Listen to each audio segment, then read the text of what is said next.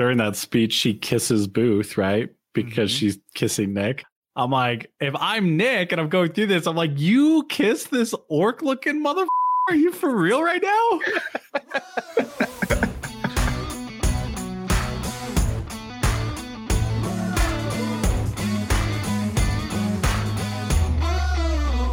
Welcome to the What's Our Verdict podcast, where we fashion ourselves cinematic judge and jury. My name is JJ Crowder. I'm here with my co-host Javier Ortiz What is up, my nerd?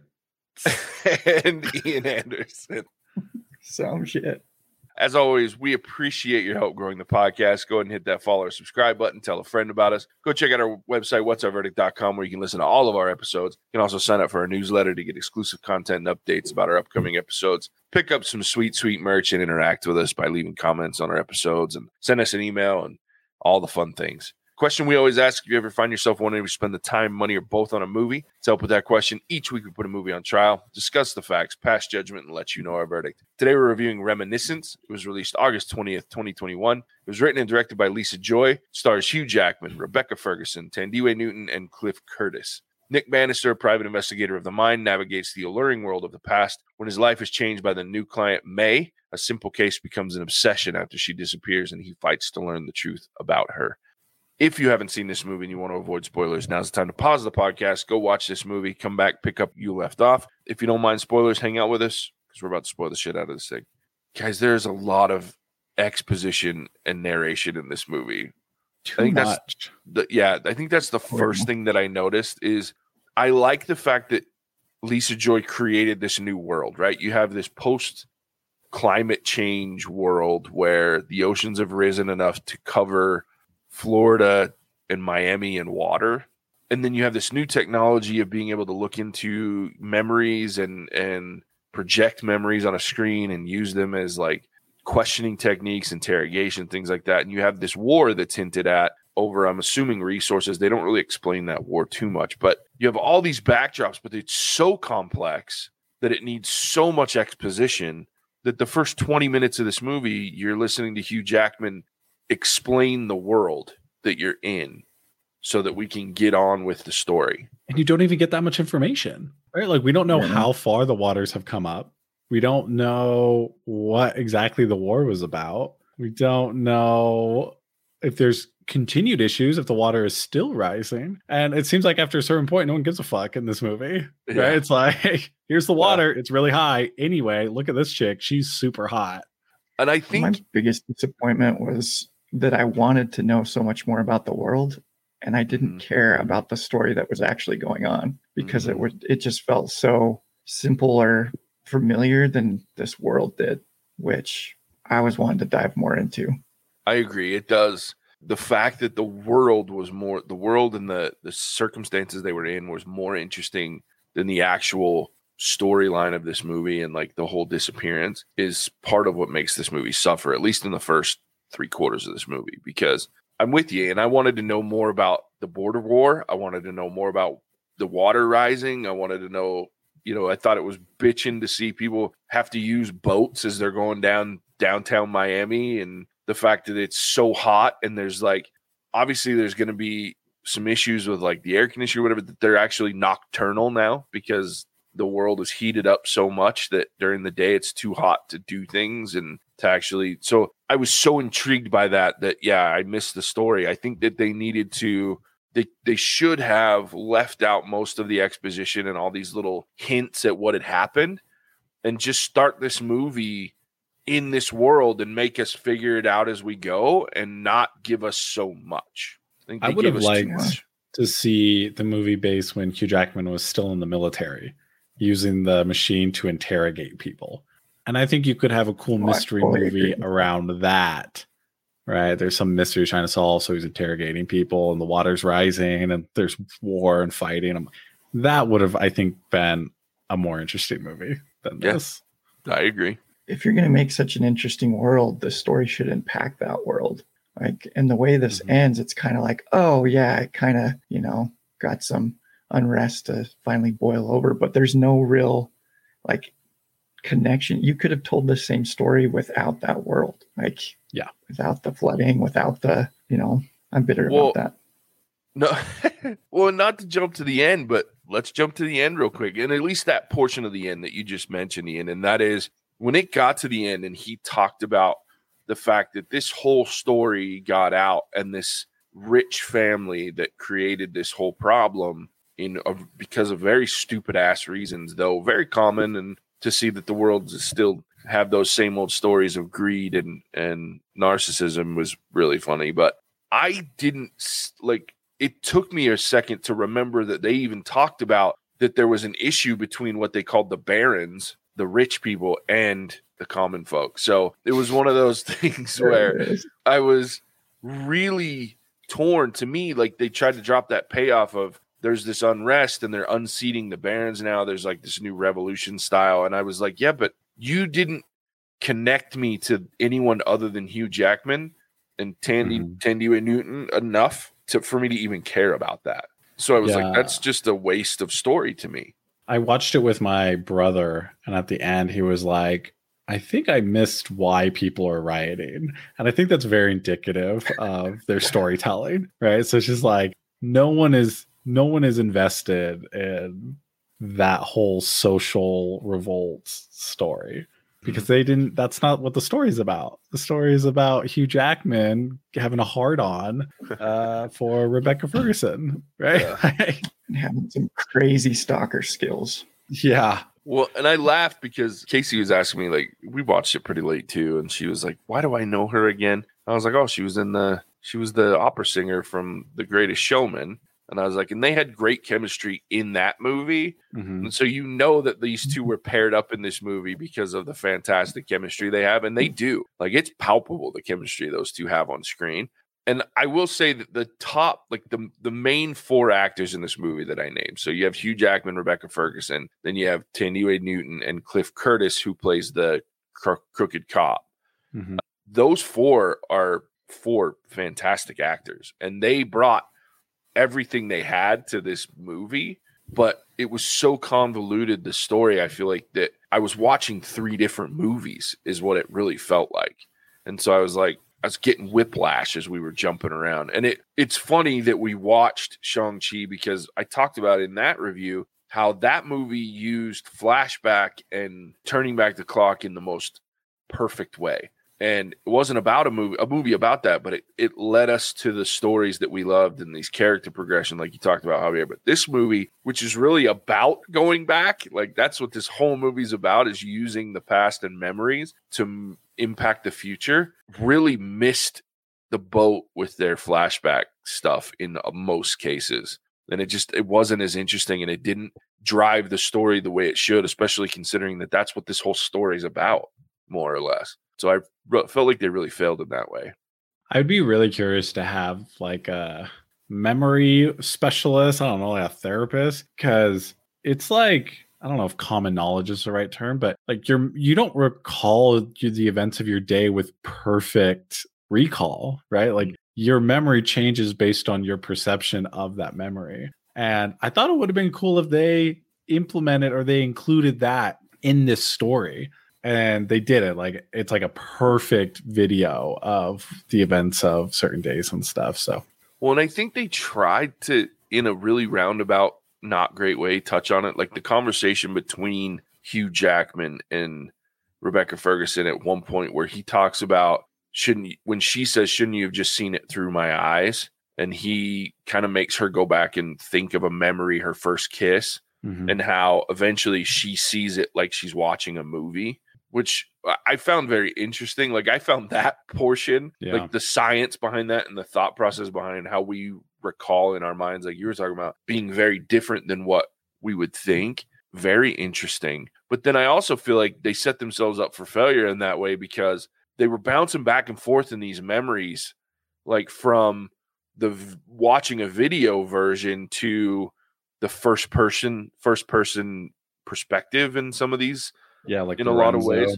Yeah, and so I'm like, you can't have it, it both ways. like you're either the memory plays out as like a movie, or you're watching it in first person as we would think that we would recall our memories. And so I was that one twisted me up a little bit too. But I yeah, I could bag on this movie all day because its flaws were so glaring. But I, I do want to talk about some of the things that I loved. And I will say this, I mentioned it in the spoiler free. When we get to I thought I was going to absolutely hate this movie. I was leaning towards that the longer it went. But once he figures out and he starts going after the cop, like once he starts piecing it together, and by proxy, myself as an as a movie watcher, and I figured out really quickly that the the first client from I, all I can think about is her Clementine from Westworld that had the son through mm-hmm. the big baron guy. Like I figured out real quick that Mr. Pasty, as Thandie Newton was calling him, was that old baron that you see that he couldn't interrogate because of health issues. And once I figured that out, once you learn he has a son, it all kind of fell into place. So it was very predictable that way once I learned all the pieces. But what I was interested in is once he figured he starts figuring it out, Hugh Jackman's character, he starts looking for that cop and once the cop comes in and their interactions and fights and things that's when that that whole movie got interesting with me because you see him figuring out and the visceral nature of his just wanting to murk this cop comes out and i felt for that. Because the one thing that the relationship and the acting between rebecca ferguson and hugh jackman did was it really gave me buy-in to their relationship. So every time he was struggling like i was emotional with him because he's just so good at acting. So that whole scene, all those scenes between Booth and Hugh Jackman's character were amazing to me. And it saved the movie in the end because again, the other thing that they do is it's not a happy ending. Like it's pretty dark the way that this movie goes. So I I did like the ending quite a bit when she's talking to him through the memory, knowing that his obsessive personality is not going to let him not look for her and he's going to take it all the way to the end and figure it out. So she's having this conversation with this cop, but it's actually so that when Jackman gets a hold of this guy, he can see the memory and she's talking to him. I thought that was very clever. That whole 15, 20 minute section of movie I really enjoyed. I kind of felt a little differently about the ending because I felt that it was building up and it was building up and it was building up. And I was waiting for the, this payoff. And then it it kind of just felt like he got an answer to a relationship issue and he can now like move on and have closure almost. Yeah, again, I just kind of underwhelmed by it. Like I thought the interest I thought him and Booth were interesting to see that kind of play out and the ending was kind of interesting, but I, I just felt so underwhelmed by it. I don't know if you guys felt that way or not, but it kind of left me going, I just spent the last two hours waiting for this payoff and it, it just wasn't there for me. I thought my problem with the ending was that we've already we've sat through two hours of this movie and at no point except for the very end does anyone mention that if you intentionally burn someone that it's a more it's a it's a more intense punishment than murdering someone. I'm like i've had to listen to hugh jackman complain for the last hour and a half and at no point do we drop this little nugget of knowledge. And you don't learn that until after he like burns the dude and then you know and then he has to go through his whole coma thing and that was I, I don't know if that's a big enough problem for me to complain about but I'm just like that's so dumb like how how come we're just throwing this information at me at the end here you know are you talking about the punishment for to, for Hugh Jackman because yes, the guy? Yes, the gotcha, punishment gotcha. for yeah, Hugh yeah. Jackman. Yeah, yeah, yeah. I mean, so they gave the, and I agree with you there. They they gave the exposition about burning someone, like what it does to them, mm-hmm. and how bad it is, and they could have easily dropped a line that said, I mean, to the point that this is that this is so torturous to a person that you know it's it's more egregious in the eyes of the law than murder. So yeah, you'd say I mean, that, that like even accidentally, it comes with huge legal consequences sure. or something. And like. I, to me, Ian, to your point, like I think the ending went on too long. To me, the the perfect ending for this movie was when was after Nick and Watts, when he goes and gets her and gives his confession, like they have this emotional moment of he's like, You need to go find your daughter. And I've done what I want to do and I'm happy with where I'm at. And I want to go basically into this coma thing. I would have been perfectly pleased with this movie ending as it drifted away and he's giving his confession to her so that they can pull it out of her as part of his trial. If as it fades to black and he's giving, he's starting to tell her the whole story, if it would have just gone to black and ended there, and we have this assumption of he's going to go to jail or whatever it is that they do, and it was the after that part that I was like, it's too much because I don't care that he's laying in that thing, reliving the memories. No shit, he's going to do that. Like he made his choice. If he gets to do that, he's going to do it. Or even worse, he doesn't get to do that. Right. So, uh, but I want to be able to make that decision. And I, so for me, I think that would have really closed the ending off. I feel like after, especially after everything that goes on with Nick and Booth, and how exciting that was and like visceral. Like I said, I, the, the, emotion was there. Like, yeah, fry this dude. And I was like, yeah, he fried his ass. And now he's stuck in this terrible burning memory. Dude, that scene was intense. He's yeah. like, he's wrong. I'm not going to kill you. I was like, yeah. oh, damn. We know what he's going to do. How'd you get those scars? I'm like, oh, oh yeah. Joker's here. yeah. And I loved that because of how intense it was and how much I would wanted him to do that to this guy for what mm-hmm. happened to her. And the the way that they brilliantly made me hate her and then turn around and go, "Oh, look, she redeemed herself in the most horrific way possible for her." And now he Nick has to live with the consequences of that those choices, right? So I love that he smoked this guy but then let that ending linger. Let that emotion yeah. be how we end. Because that was and intense. It, yeah. And that might help Ian with his like everything's leading up to this intense moment. And then yeah. we can end it somewhere around there. But you're right, they they drag on the movie for another 15 yeah. minutes. Yep. And and the only well, thing they, that happens after that are things that I don't care about. Yeah.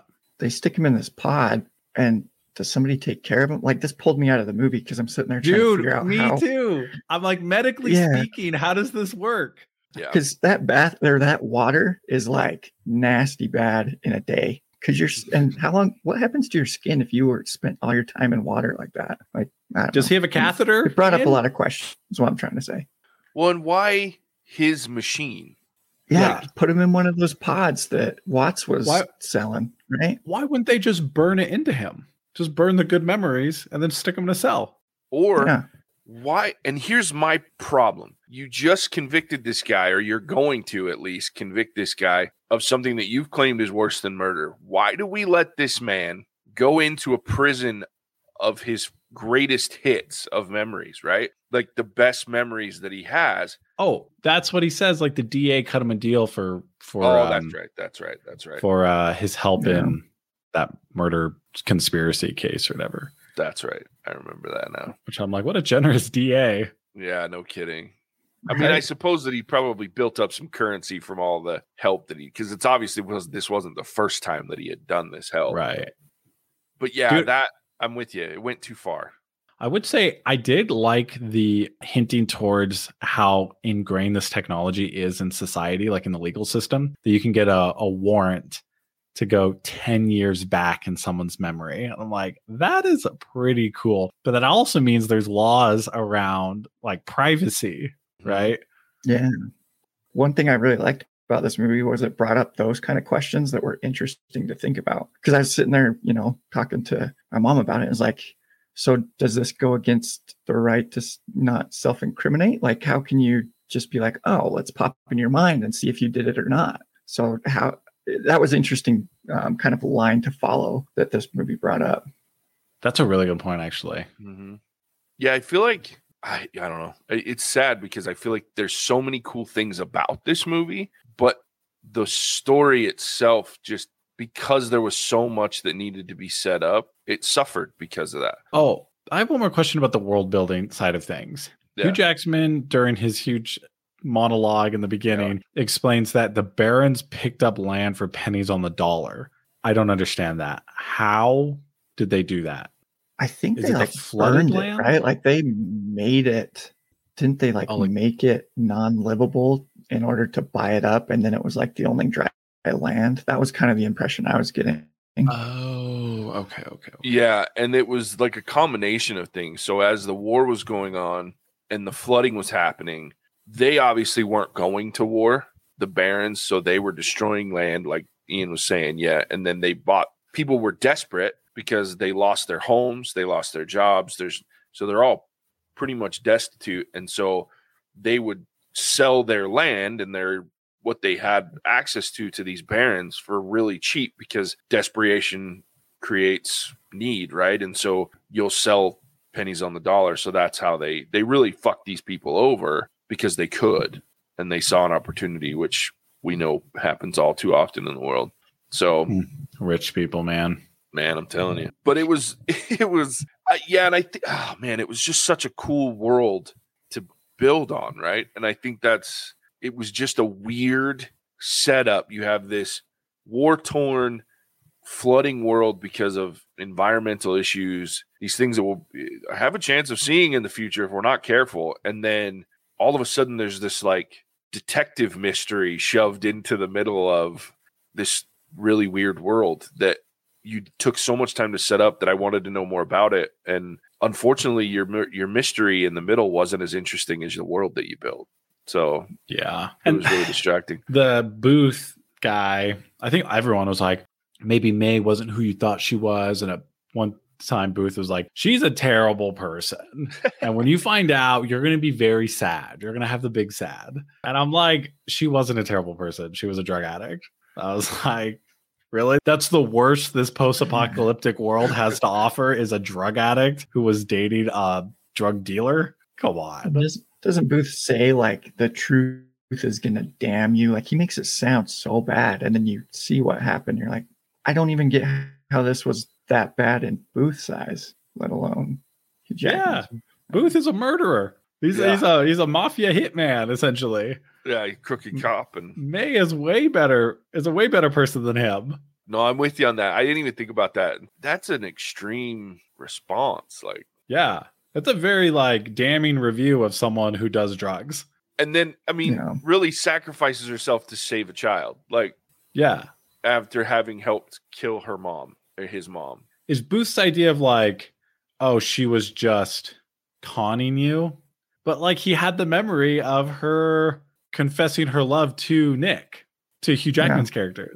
So Yeah, it's uh, yeah, it's a very interesting. And I get the only thing I can think of is that it was because Booth knew that he set her up to go and get this guy and like make him fall in love.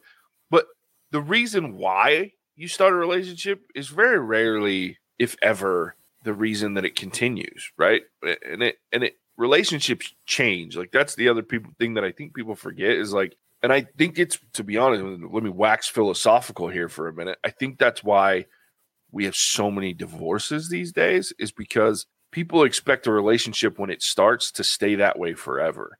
mhm. And it can't. It's impossible. Relationships adapt when people adapt, and people are constantly changing, whether you like it or not. And as you change, your relationship has to change. And the people within that relationship have to adapt with how those changes are happening. So to say that I always get really frustrated when I watch a movie that has this basic relationship trope of a relationship starts, it's really good. Things change in the middle, it goes to shit because they don't adapt. And we just all look at that and go, oh, it's normal. Well, Mhm. change your fucking normal then. You know what I mean? So I liked that for him, he was watching this going, oh, she did some shitty things. She had a problem. And the reason that the relationship started was really crappy. She tricked me. But at the end, we adapted and she adapted. In fact, you can tell that she drug on this mission of getting these memories to try to avoid having to do it all together. Yeah. You know what I mean? I did like her some of the little writing things that they did for her, like like implying destroy all the memories. Because if they're all destroyed, then she doesn't have to go through with the Mhm. con, right? Or you don't love me, we've only known each other for a few months. Trying to like create some distance of when this hits the fan eventually, I don't want this to be as terrible as it's going to be. Right. So like little things like that, I really liked her delivery of it. I really liked that they thought about that and they showed like the like she was actively trying to protect Hugh Jackman's character, even though she was pressured into doing this.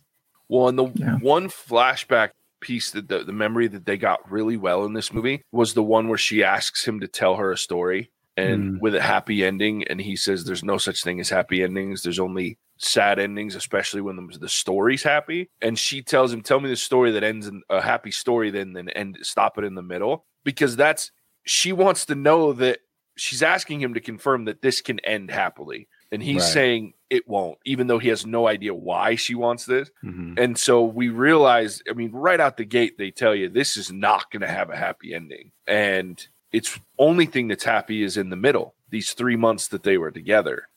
And she was led trying to move forward with it. He had no idea what was happening. So it, it was very that piece and the fact but that's again they call back on it and that's technically how they end this movie that was the other thing that you could have done is in i talked about cutting to black right as he's giving his confession you could have faded from the confession to that memory and then the completion of that memory where he talks about the greek tragedy and then cuts it off but it having a happy ending which it very much doesn't. And then just show him or like how cool would it have been at, at the end of he tells that story it has a happy ending they kiss and then it shows this overhead shot of him in his little floating bubble thing and it just fades away up into the sky away from it and then cuts to black. Like that shit would have been cool as fuck i i think there were so many things they could have done to make this movie really really better than it was but it wasn't the more i think about it it's not a bad movie it's just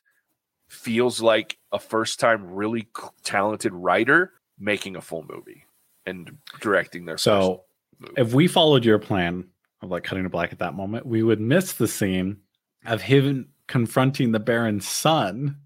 Ooh, which fair. is one of my favorite lines of the movie, where the Baron's son puts the gun to his own head and he's like, You've never done your dirty work, and I doubt you have it in you to start now.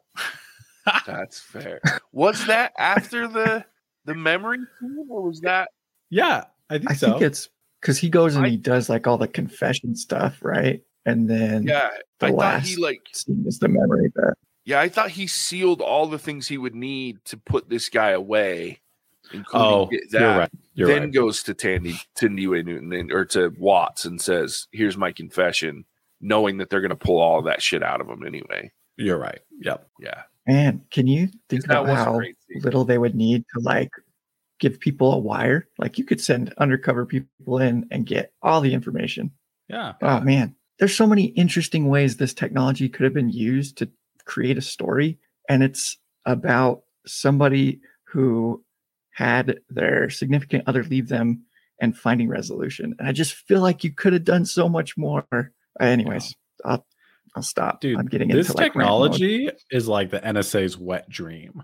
So you can make a whole story about that. Yeah. it's Uh. true. The like, yeah, the world and especially the technology is far more interesting. Javier, Yeah. I did want to get. Uh, there was one scene that I watched where I was like, I want to hear Javier talk about this, and that's when Watts storms this like bar where St. Joe is. the guy gets shot. I'm guessing by a shotgun and flies from the front of the door Yeah. all the way like over a couple pool tables to the back wall, and then she comes around and it's like a couple nine millimeters or something. Yeah. she clearly doesn't have a shotgun. Yeah. Right? I laughed at that part. He said I was watching it with my brother and my nephew, and he was just like, This movie, I was taking this movie seriously until this moment. Another part of that scene where Han Soto was dual wielding these like huge ass handguns, right? And at one point, I'm like, this dude would be shooting himself in the hand because he's like one fully extended, one like by his hand. I'm like, this dude is gonna shoot his hand off. Like, what? There were so many issues Oh. with that whole scene in that in that place. Like the whole Hugh Jackman being underwater and like these fish kept coming up and like Yeah. bumping him in the face Yeah, and he just get this harassing him. like look on his face and I'm like that's really distracting. And then you could see that they used the same shot like three times Mm-hmm. because he had the exact same face on like three times when he gets hit by a fish. I was like, "Ooh, that's lazy editing right there. And- but I did love this shot where she shoots the bullet through the tank and he has to like get wide eyed as this bullet goes through the water up front. That part was funny. But the rest of that scene was Dude. really off putting. And Did they his spend- weapon of choice is definitely a syringe because he keeps like pocketing those left and right. And then the the guy would would it kill you if you put a syringe through the guy's eye? Like I was thinking that would just be incredibly painful and maybe some like brain damage or something, but he offs that guy with the syringe to the eye. Maybe he shoves it like really far, so it's not just the needle; it's like the whole syringe in there. You know? Yeah, I mean, you can take a syringe to the eye because there's surgeries and and procedures where they actually put a needle into your eye. But if you go Mhm. far enough, your brain is right there. So not- yeah. I mean, if you put it That- far enough in and you get like the actual casing of the syringe, I mean, I I think it could kill you pretty quick. And he hits that needle at the end there pretty damn hard. Like, Puts his weight into it. I yeah. know. So I mean, that would be the, my only assumption is that he got in there and hit the brain. And if you do that, then you're not coming back from that very well. I love how they spend Yeah. all the time leading up to that scene talking about how uh, what's her name? Emily, the his sidekick, his Yeah, Watts. assistant, Emily is like this yeah. great shot, right? And then she gets in this firefight and she like can't hit shit. Yeah. like I think I'm supposed to assume it's because she's drunk, right, or something. But Yeah. she is like missing left and right, hit a dude's leg. I'm like, dude, get your shit together, sharpshooter. Well, I, I laughed because the pillars in that place didn't stand a chance. Like, yeah, yeah. they're like, because my thought was, it's like, oh, just because someone's standing behind there, we're just going to shoot those. We're not going to move around and try to get a better shot. no, We're just going to shoot. And, hope, and it's only covering like half of them. Except for Watts because she can stand sideways. And then, it, but I'm like, Yeah. then she's, you got to be able to see the other side of her. I, anyway, yeah, that was a terrible scene. Like, Yeah. terrible. It was the most like action packed scene, except for the hand to hand fight with with Booth. But Yeah. I was like, when they're fighting, right? In the water, and then he falls over and just gets his arm stuck in a piano. I was like, how does and my nephew plays piano, right? So he's like worked on pianos. I look at him and he's like, the space between piano strings are like this far apart. Yeah. like, I don't know how he got his arm stuck there. well, and even if he did, so I could see, like, if he went in there far enough and it's decrepit enough, you could get him jammed because they're tight too. So you could get him to close on your arm, but those strings would shred your arm. Like when he pulls that out like that, it pulls his arm out like that, and there's nothing Yeah, wrong. his arm's good. Yeah, no, those strings would shred your arm coming out if you did get them stuck. Because Yeah. not, he's not wrong. Like there's very little gap between strings. You could break a couple strings and get your arm stuck in there, but oh my god, the damage it would do. But the problem with that is, is that piece of a scene that you're talking about when he gets his arm stuck led to one hell of a beautiful visual. Like the cinematography in this movie is outstanding That was And- cool. When the bottom of that hmm. stage or that ceiling falls out and you fall into like that opera house and they're falling with the piano and the two of them are like sinking there that was such a beautiful shot.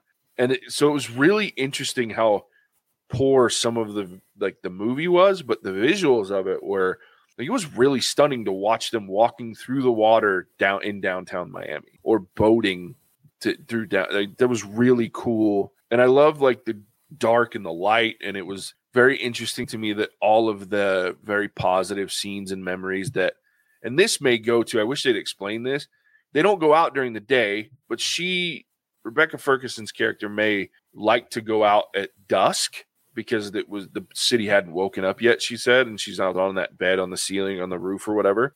But like all of the good memories between the two of them except the couple where they were having sex and so they were in a bed at night. But most of them like when they're talking happened in the light right? So that i wonder if that is a perception thing for the memory as opposed to everything happening in the dark in this world now because of global warming or whatever it is. So i but i did hmm. like the cinematography the visuals in this movie are outstanding. Yeah, that was a cool scene to look at. I I had a problem with that just the swimming in the ocean thing.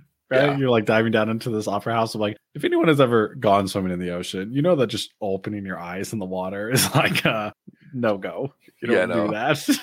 so I'm like like, you don't just get used to that shit yeah, I'm like this ocean is a very clean considering it has flooded a city. You would you would think there'd be a bunch of debris, but there is not, and we're just yeah holding our breath, diving, you know, 200 feet in one breath, like all those little things. I was like, this looks Yeah. amazing, but both of these dudes are dead. Oh yeah.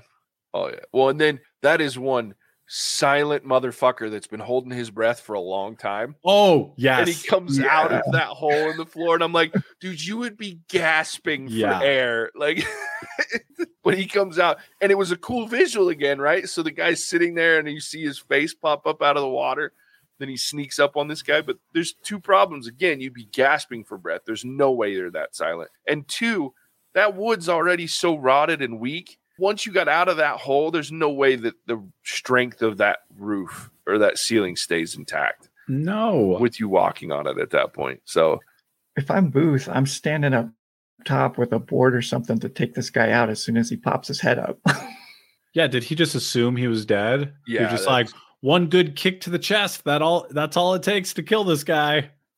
I mean, technically, like you said, they were like two or three hundred feet in the water. He should have been dead because they've been in the water for a very long time. yeah, but Hugh Jack I mean, so the dude was in the water longer than Hugh Jackman was. True. So like he just assumed that he kicked off of him and swam to the surface and Hugh Jackman just died from that. I guess. I mean, nobody said Booth was smart, but yeah, there's a lot of things that you have to like really suspend. The suspension of disbelief needed in this movie in a lot of places is is very high. Yeah. But yeah, and that was definitely one of them. It was a very cool scene, but it's very unrealistic in a lot of Yeah. ways. And then Booth was also simping over Mae, where he's like Everybody was simping over Mae, dude. Like, What's so annoying Yeah. about Booth though is he's like caressing this earring like he's Smeagol, oh, Right? yeah, yeah. and he's quoting her speech to Nick, and he knows this at this Yeah. point. He's Uh-huh. just being a little Well, weirdo. did Booth burn that memory in? Because there's like two times where, like, when Nick finally finds him, he thinks it's Mae, and he's a This girl is caressing his face, saying the same line from that memory that Nick sees Booth kill Mae. Mm. I don't think he had. Well, he might have it burned, but it obviously isn't burned to the extent that like the mom is. That that guy's mom is because that guy's mom that was crazy shit. yeah, that was like- The yeah, whole fucking house is But dressed she was up like also- dad. yeah. She was also just living in that memory. There was no Yeah, because once he pulls her out of it and gets her in front of a mirror, she kind of like comes to for a while, right? Yep, that's all it took. It's just slapping her in front of a mirror. I yeah. There's a lot of weird shit there. That I wanted some explanation there, but I yeah I did find Booth's obsession with Mae odd. Though I mean I suppose technically they were to a certain degree spending a lot of time together in those three months, and so for him, I mean it's not unrealistic for him to like fall in love with her and get obsessed with her, but it was just the, the payoff wasn't there. Like the buildup wasn't there for the payoff to be good enough, right? And so Well, I, the, I just the think you could impression that I got- him and Mae thing out. the impression that I got was that he went and he rewatched that memory so many times trying to figure out where mm-hmm. Freddie was because she was telling him without telling him. And that's mm-hmm. kind of where the obsession with Mae came from, is he's now also forced to Mm. relive this intimate memory. Don't know if that's right, but that's what the impression that I That's, got. Makes a lot of sense. that does make a lot of sense. Well, and you That- can tell that he was affected in the moment when she was talking to him, talking to Nick through him. Like he was obviously affected in that moment. So there had been Yeah. like some emotional attachment that he had gained enough that that he was giving into what he thought was her, you know, giving him what he wanted in that emotional sense. So it was it was a really awkward scene because he like loses his shit after when he realizes who he's talking to, who she's talking to. So Mhm. how would that mentally affect you? You have to live with the fact that if this dude ever catches you, you know that she set him up to give you, like, to give him a message through. Oh, that's fucked up. Yeah. so during that speech, she kisses Booth, right? Because Mhm. she's kissing Nick. I'm like, if I'm Nick and I'm going through this, I'm like, you kiss this orc looking motherfucker? Are you for real right now?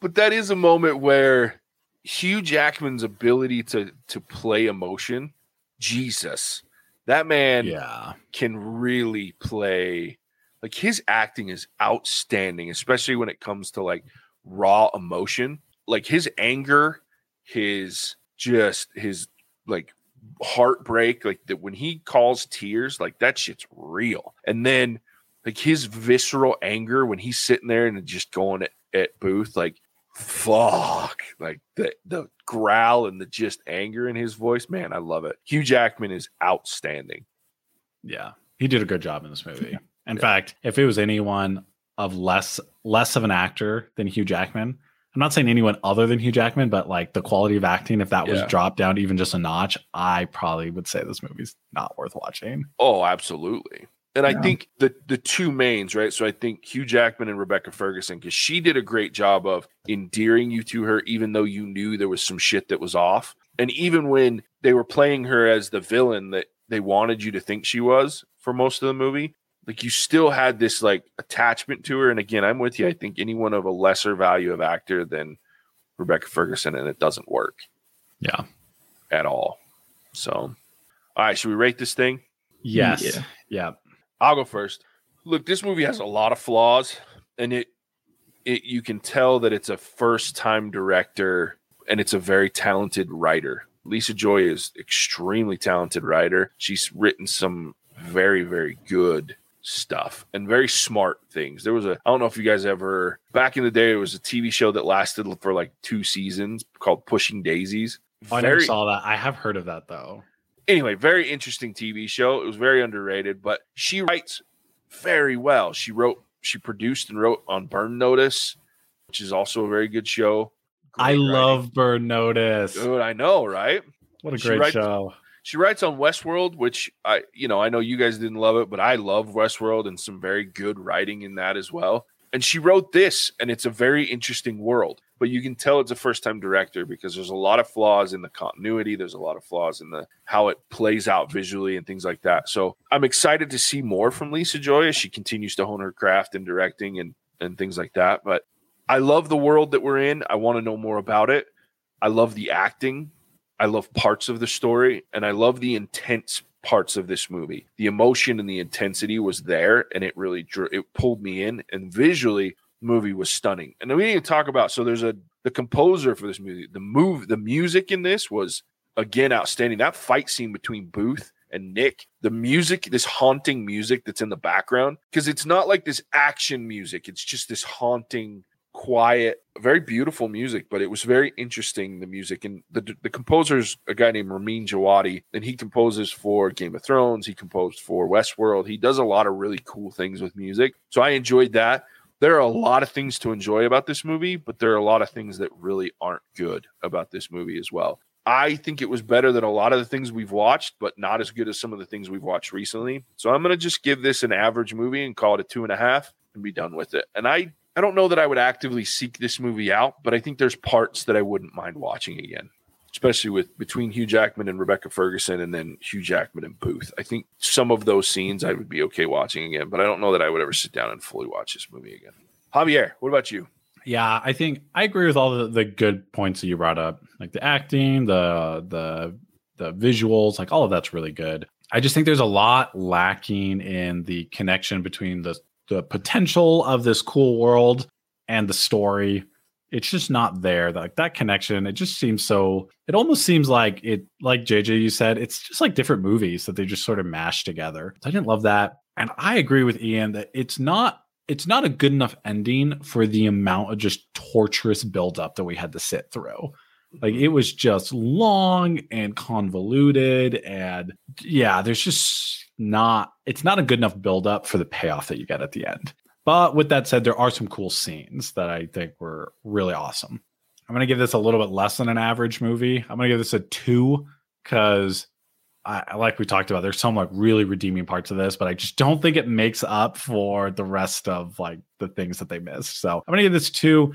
I'm not gonna actively watch this again. In fact, I probably won't sit down and just wholeheartedly pay attention to this movie again. But if someone wants to watch it with me, like if I know Nicole is a Hugh Jackman fan, so she might want to watch this. So if she wants to watch it, then I'll I'll play on my phone while we watch this movie.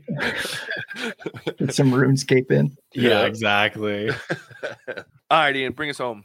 I'm with you guys too. I think we're all kind of in the same boat on this one. I felt while there was some cool visuals, I often felt like the story was sacrificed to get those visuals and they didn't necessarily mesh well with like how things would happen or should happen even the the 3d versus the 2d and the dreams like by the ending you see Mae and nick kind of almost in this interactive um, dream or memory visualization device. And it felt like the only reason that was 3D was so that that moment could happen and kind of give you the payoff of, of finding out that, you know, Mae and Nick did in fact love each other. But yeah, for me, it comes back to I, like Javier said, so much buildup and not the payoff that I was looking for. I'm to go with a 2.5 and I'm to stick at that just because how interesting the world was for me. It left me wanting more. And uh, like you guys said, acting was amazing, but 2.5 and i have no plans to watch this again i think this is a one and done you you know the story um, you're not going to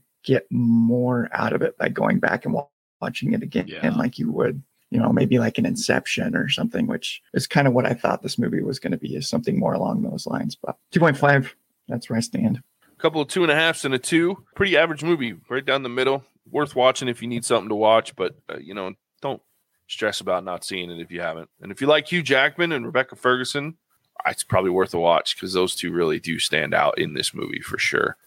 Next week, Cop Shop. Excited for this shit show of a crazy ass movie. It's Wait, what is it?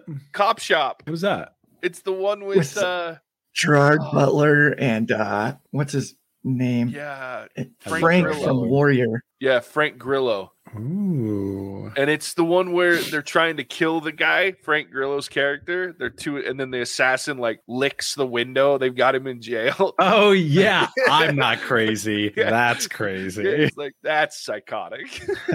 oh So- yeah, yeah, I love Cop Gerard Shop. Butler. I liked him even in the movies that people don't like him in. So I don't think I've ever not liked him in a movie, but there's some movies he's in that I just did not like the movie.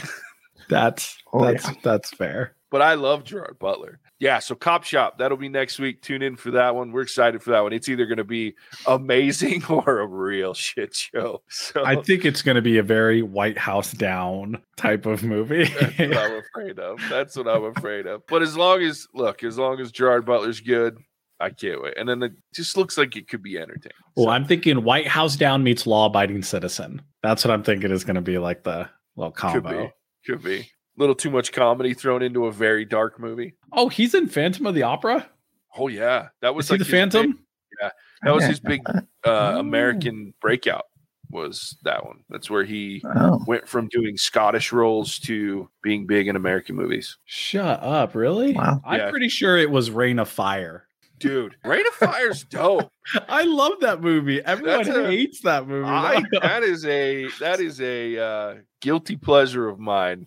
Dude, Rain bald head Matthew McConaughey really Yeah. does it for me. I want to see And- that in more movies. Yeah, and dragons, just like and gritty, dark versions of dragons, and that, yeah, I fucking love it. No, I liked Reign of Fire.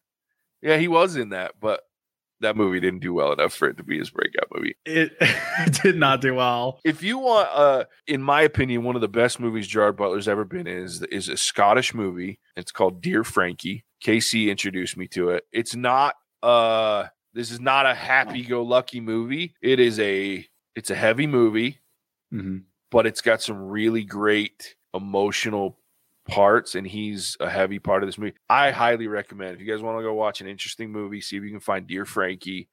Watch it when you're feeling good about life. Don't watch it if you're sad because it's not it's not got a lot of like it, it ends very well, but it's pretty heavy throughout the movie. So Hmm. very good movie though. Um, I am shocked that I can be a fan of an actor who's in a movie called Machine Gun Preacher. yeah, I don't think I I, ever haven't saw seen that one. I haven't seen it either, but it's on his little list. Anyway, Yeah. sorry. I Continue. no, it's okay. I, we can talk about Gerard Butler. So, but yeah, so that'll be coming out on one on the twentieth of September. Cop Shop that episode. So tune in for that one with us. We'll obviously do a spoiler free before that, but there is our review and our verdict on Reminiscence. Check us out on our website, whatsaverdict.com. Leave us a message. Send us an email at host at whatsaverdict.com. We would love to hear from you. Please leave us a review on Apple Podcasts, Stitcher, uh, wherever it is that you leave your you listen to your podcasts. We'd love those reviews. We love hearing feedback. Check us out on the socials. Come reach out to us at What's Our Verdict at Facebook, Instagram, and Twitter. You can find us there. Leave posts about our new episodes. We leave a nice review of our movies. Yeah, it's a fun episode. We appreciate you tuning in. We'll catch you on the next one. Bye bye now. Cinemagic out.